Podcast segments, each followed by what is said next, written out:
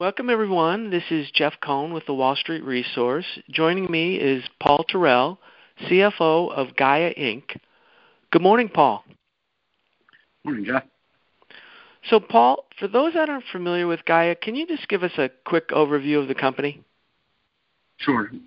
Gaia is a direct-to-consumer streaming video platform focused in a variety of niche content verticals, and the majority of our content is produced in-house uh, to the point of about 85% of our viewership on a monthly basis is all in-house produced content. We are in 185 countries today with subscribers over 821,000. Our uh, revenue model is a monthly or an annual subscription, $11.99 a month or $99 a year for the people that would like to do that and we've recently launched a live events business that is not for the purpose of live events, but more for the purpose of creating engaging content that is time bound, that becomes a value prop anchor for our uh, $299 annual subscription that we launched about a year and a half ago. And so again, today we're 821,000 roughly members in 185 countries, and uh, different than most streamers of our size and scale, we're operating profitably and in a self-sustaining business model. So that means we're generating net income and creating cash rather than consuming cash. Very good. So how large of a market are you addressing? We sized our market roughly about two and a half, three years ago. That was the last time we sized it. And we sized it based on looking at internet connected homes that were streaming content. And the reason we did that is because we didn't look to ourselves to be the reason that someone would get a device, sign up for a service, and start streaming content. So we're really looking for people that have already adopted streaming. And Digital TV Research did a survey back in 2019 that said by 2024, that would be roughly half a billion households globally. And so we started there. And then we commissioned a research company because, again, we're a set of micro niches that we're con- consolidating into a broader umbrella under Gaia. And so what we did is we had a survey company go out and poll roughly about 2,500 people and ask them would they be interested in one of our topics and would they be interested in paying for uh, the right to access that content. And so we size that half a billion down roughly to about 69 million. And then from that, we actually skinnied it down even further because we know from looking at our retention data and engagement data, it's not really enough for someone to just be interested in one thing, like say yoga. If they're only interested in yoga, they'll come do yoga for a little bit, but then they'll get enticed away by an offer from some other yoga competitor that's willing to give them a discount to try. So we're really looking for people that are interested in multiple topics that we cover because we understand that's really where the value starts to present itself in terms of our curated library. So as we look at a five-year model, roughly 2024, the global market's about 26 million. And again, that's based on three-year-old data. I think as we look at the adoption curve that the last two years has done in terms of streaming and people being comfortable looking for content, that number at the top's probably gotten bigger. And I think the other piece of this is the, the events that have transpired over the past few years has led more and more people to start looking for content that Gaia is in the center sweet spot. A perfect example of that from this past summer was the the disclosure of kind of the UFO papers as they were talked about from uh, the federal government. So originally, when we talked about uh, you know UFOs and, and aliens and extraterrestrials, people would look at us side-eyed. And now here's the U.S. federal government acknowledging that these things are out there, and so it's becoming more relevant to more and more people. So where we might have been in the fringe for people that were aware of this, I think we're moving more towards mainstream awareness, which means that our audience will continue to grow. Okay, so it sounds like it's a pretty large and, and growing market.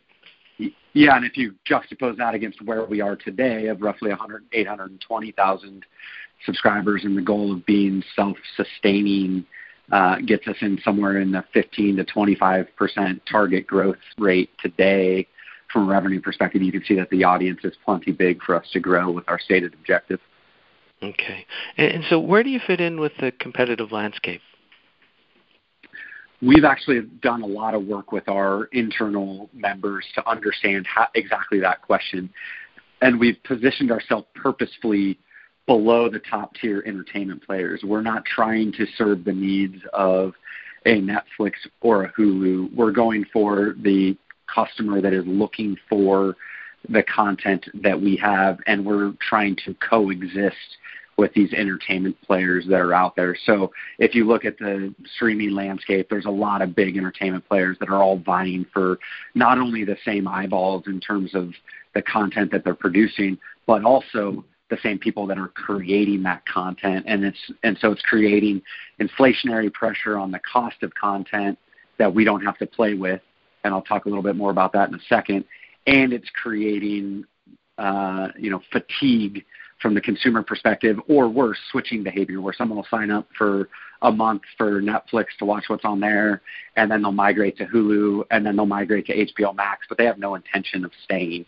And our our messaging for our members is that we're for members, by members, and member supported. So there's no advertising in our business model, and we purposefully do that so that we resonate with the people that are looking for our content and they understand that their subscription fee that they pay goes to create more content and keep Gaia as an independent voice producing this content that wouldn't otherwise see the light of day so I'll circle back onto that content uh, point that I teased out there a minute ago. We're able today to produce content relatively uh, at whatever scale we want from a dollar perspective, but we've honed in roughly at about 25 to 35,000 per hour of content for our higher end shows, and that's really important because if you look at uh, a similar sized streaming competitor competitor in Curiosity Stream they're saying that they're doing content very efficiently at $250,000 per hour of content. So they're roughly about 10 times our cost of content. But where it gets really important from the financial uh, model perspective is my average revenue per user is roughly about $8.50 per month. Curiosity Streams is roughly about 25 cents per month.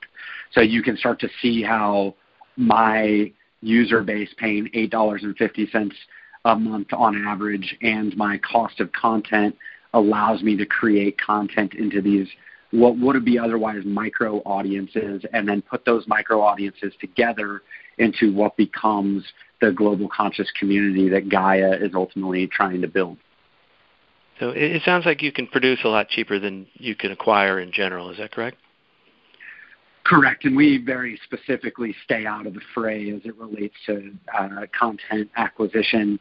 We don't really need first runs. Our our network isn't really about quote unquote hits or new. It's about the information and the content that we've curated over the many years that we've been doing this and becoming a one-stop resource for people that are interested in exploring the topics that Gaia has on its platform. And more importantly, that then creates a draw for content creators to want to come to our platform and be part of that ecosystem. So we get the member draw and the content creator draw. And so with our production facilities in Colorado that we've built out on our corporate campus, we're able to do our content production very efficiently because we're not paying day rates for production staff. These are all salaried employees that were also members of Gaia, so passionate about what we do. And we've taken what used to be 150,000 square feet of corporate office space and built it into effectively a soundstage and post production facility. And instead of getting you know eleven dollars triple net for my my uh, square feet that I was renting to other tenants, now I'm able to subsidize the cost of creating my content. And so it's really about throughput and quality uh, as opposed to looking at it from a budget of a show perspective and then needing to go get the production space, needing to hire the production team, and that's really where the cost starts to ramp up for the other players.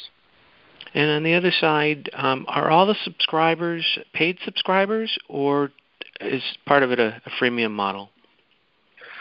we do not have a freemium model at today. What we really have is a seven day free trial for people to sign up and try the content, and then a paid membership. We do have some content that we've put out into the YouTube world where we go out and selectively partner with YouTube channels that are in that have an audience that we believe would be in our space, and we'll do some content partnerships with them where we'll give them some of our premium content. So maybe we take a 45 minute show and cut it down into a 20 minute kind of intro clip that they can put on their channel and then that tracks back to Gaia and ultimately they we get to grow our audience by people that are looking and discovering content on YouTube and then the the channel gets the benefit of the ad revenue on that and we end up getting the benefit of any referral traffic that comes back to it. And it's been a way for us to subsidize the cost of paid media because effectively we're using our content as a, a trade, if you will, for the impressions that we would have otherwise had to pay for. So, so what um, distribution channels are you on right now? We're pretty much anywhere a consumer will want to be. So when you look at it from a device footprint perspective, we are on all of the Apple devices, including Apple TV. We're on all of the Google Android devices that are out there. We're on all the Amazon Fire devices, and we also have distribution through uh, Roku and their device infrastructure. We've also created partnerships with the traditional MVPD or cable operators, if you will. So we have channels on uh, pr- premium a la carte SVOD channels on Xfinity and uh, Charter are probably the two bigger ones that people are aware of, and then a handful of other regional players that are there. And that's really just to grow the awareness of our content and the audience that it hasn't cut the cord yet. And so that was really important for us in 2013, 2014 when we were starting and streaming wasn't as ubiquitous as it is today. Today it's not as relevant, but there's still a profitable channel to be had there.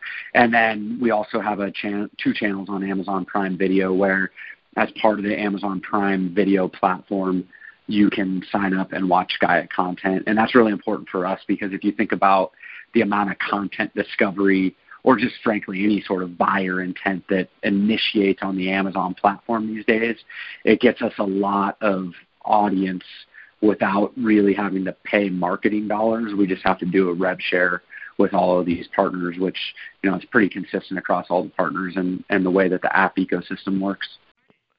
So, Paul, what's the typical uh, economics on, on being on somebody's network, like a Prime, or just in general? Yeah, I can't speak specifically to the Prime relationship, but as you think about it from the perspective of the app ecosystem, so the iTunes or the Google Play Store, they have a pretty standard model across all of their developers. And for Apple, that's 30% cut in the first year and 15% in the second year. And for Google, it's 15% generally uh, overall. Roku is very similar. When you start to get into Amazon or the cable operators, those are uh, relatively nuanced partner by partner, and I can't speak to those.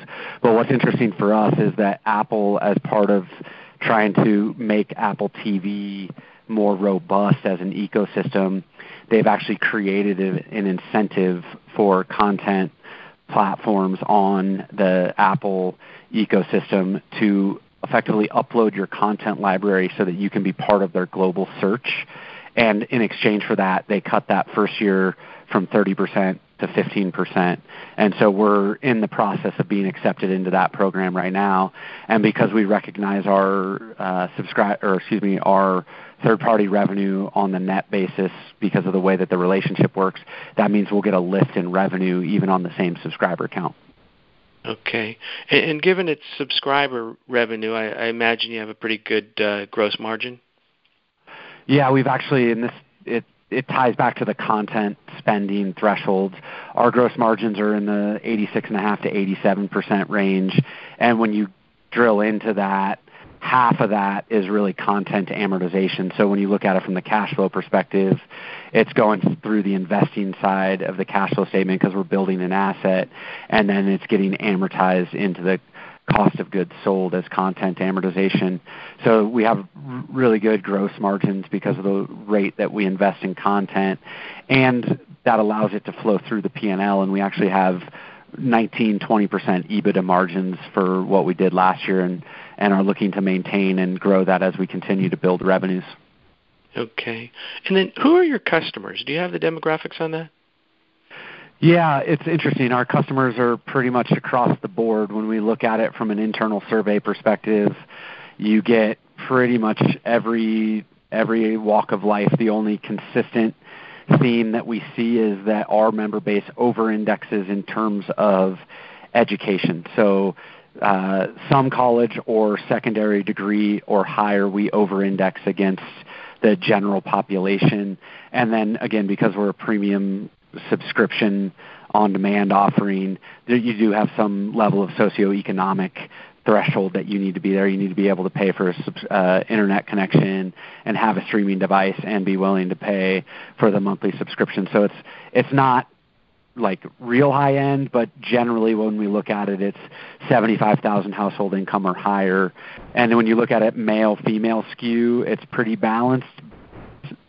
Slight over index to female, and then when you look at it from an age range, it's pretty much from 30 to 65 or 70. There's no five year age band that really over indexes. So, you know, anyone is our potential customer, and we look at it more from the perspective of what are they interested in, so more psychographic data than demographic data. Okay, and how are you reaching them to create awareness? In the beginning, when we launched, it was really uh, word of mouth, organic. So 2013, we went, we launched and went direct to consumer. We were part of a bigger company, Gaiam, at that time, which was a yoga products and bigger wellness company. And so we were able to market to the Gaiam consumers to build our initial audience. And then as we started to produce original content, we tapped into the content creators and uh, them to market their content on Gaia and help grow the member base. And in 2016, we sold that legacy Gaiam business for $167 million. And one of the uses of the proceeds was an issuer tender offer at $7.75 a share, and we bought back 40% of the company at that time. And then we kept the rest of the money and used it to fund our marketing budget. And so we really went full steam in terms of digital media Uh, marketing in the back half of 16, 17, and 18. And really, this was the time when Facebook was coming into its own. And so that gave us a huge opportunity to target people based on interest in psychographic data and was a good growth driver for us as we were growing 60 plus percent a year. In 2019, January, we decided to slow the growth rate down. And the benefit of slowing that growth rate down is, is that we were able to, because of our bigger size and scale at that point, we were able to get a lot more growth via organic or lower priced paid media than when we were really trying to build awareness in that hyper growth phase. And today, I'd say we're pretty balanced between traditional paid media, online, digital advertising channels, uh, kind of organic search intent and paid search where people are looking for information and we pop up as a result of them looking for our information. And then we also have what I'll call into a broad bucket, a, a referral side of things, and not the traditional referral business, but more the talent um, doing marketing for their content on Gaia, and then also our existing members helping share Gaia content to to get the word out. And so once you get all that awareness out there, then the, the conversions can start to happen via a variety of sources, and we see Uh, email conversions as a, a high efficiency play now as we've continued to scale, and that's becoming more and more of a component of what we're doing. Okay, and the growth strategy now? We really have three primary vectors for growth in terms of revenue growth, and w- the first one is the the premium $299 a year subscription that we launched at the end of 2019. We had to put that on a little bit of uh, hiatus during 2020 because the events that were behind it uh, were not able to happen because of COVID restrictions. But now in 2021, we've been able to restart those events. In 2022, we have a calendar of events. So we're really looking at average revenue per user expansion by migrating existing members that engage with Gaia's content up to this premium tier to get access to the content that they wouldn't otherwise be able to get access to. So that's one growth driver. The second growth driver is looking at our language expansion. We've been predominantly English language focused. We launched Spanish quietly uh, in the back half of 2018 and have been building it organically. And today we're in the neighborhood of 45 to 50,000 Spanish language first subscribers. We've we're launching French uh, as we speak, and German will be launching at the end of the year. So we look at uh, language expansion opportunity as another growth driver, both in terms of revenue potential and member potential. And then the, third component of, of growth that we're really excited about is in December of 2021, we had the opportunity to buy a pure play yoga platform, Yoga International. And the reason that's important is because there's a segment of the yoga, the online yoga market, that's focused at a higher price point uh, offering that's curated for yoga practitioners that aren't really at the introductory level. These are more uh, sophisticated, if you will. So they've done some yoga and they want to go deeper and expand their practice. And the price point on these premium yoga offerings is in the neighborhood of twenty to thirty dollars per month. And so Yoga International is priced at nineteen ninety nine a month. And so we're going to be able to use them as a platform to take all of our great yoga content and yoga teacher relationships and put it into a purpose built yoga offering to go after that audience. And so again, this is both a subscriber growth play and a average revenue per user play.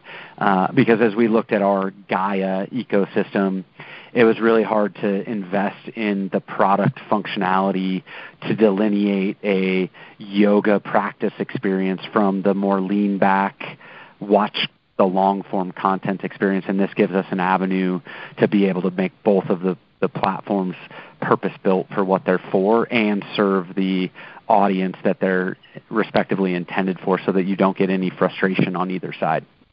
Very nice. So as we watch the company over the next year, are there any events or catalysts we should look for? Yeah, I think the the key part for what we do is it's you know our internal mantra, mantra is one percent better every day. So we're really looking at just continued uh, excellence in execution at refining the business model and continuing to serve and delight our members so that we can increase retention and also increase the desire and willingness for existing members to talk about Gaia and help share it. So there's not any meaningful catalyst that I would point to other than just continued execution on the basics of the, the streaming business and continuing to maintain the financial discipline that we've demonstrated over the last two years as we've made the transition from heavily investing in growth with the at the expense of the P&L and the cash balance to now uh, moderately generating net income and cash on a quarterly basis and really focusing on reinvesting that back into future growth opportunities that we see on the horizon. Very good. And before we go, anything uh, you want to leave us with? I would I would say that generally, as I look at what's going on in the the streaming landscape, I think that there's a lot of uh, consternation in the investing world based on how Netflix has uh, performed recently with a, a net contraction for the first time in their history, and I think that's spooked a lot of people to the broader streaming space. But there are good companies like Gaia out there that are doing something unique that is creating a defensible space that can ultimately result in shareholder value and returns. And when you dig under the hood and look at our economics and the way that we're running our business, you'll start to see the distinction of what Gaia is doing versus what a, a, the majority of the other players that are out there doing. And I'd say that there's a, a tremendous amount of opportunity for people that are willing to do the work to look at a out of favor beaten down sector and pick up a, a good name at a good value. So I think I'd leave it with that. Okay, great, Paul. Well, thanks for sharing the Gaia story. I appreciate it. Thanks for the time.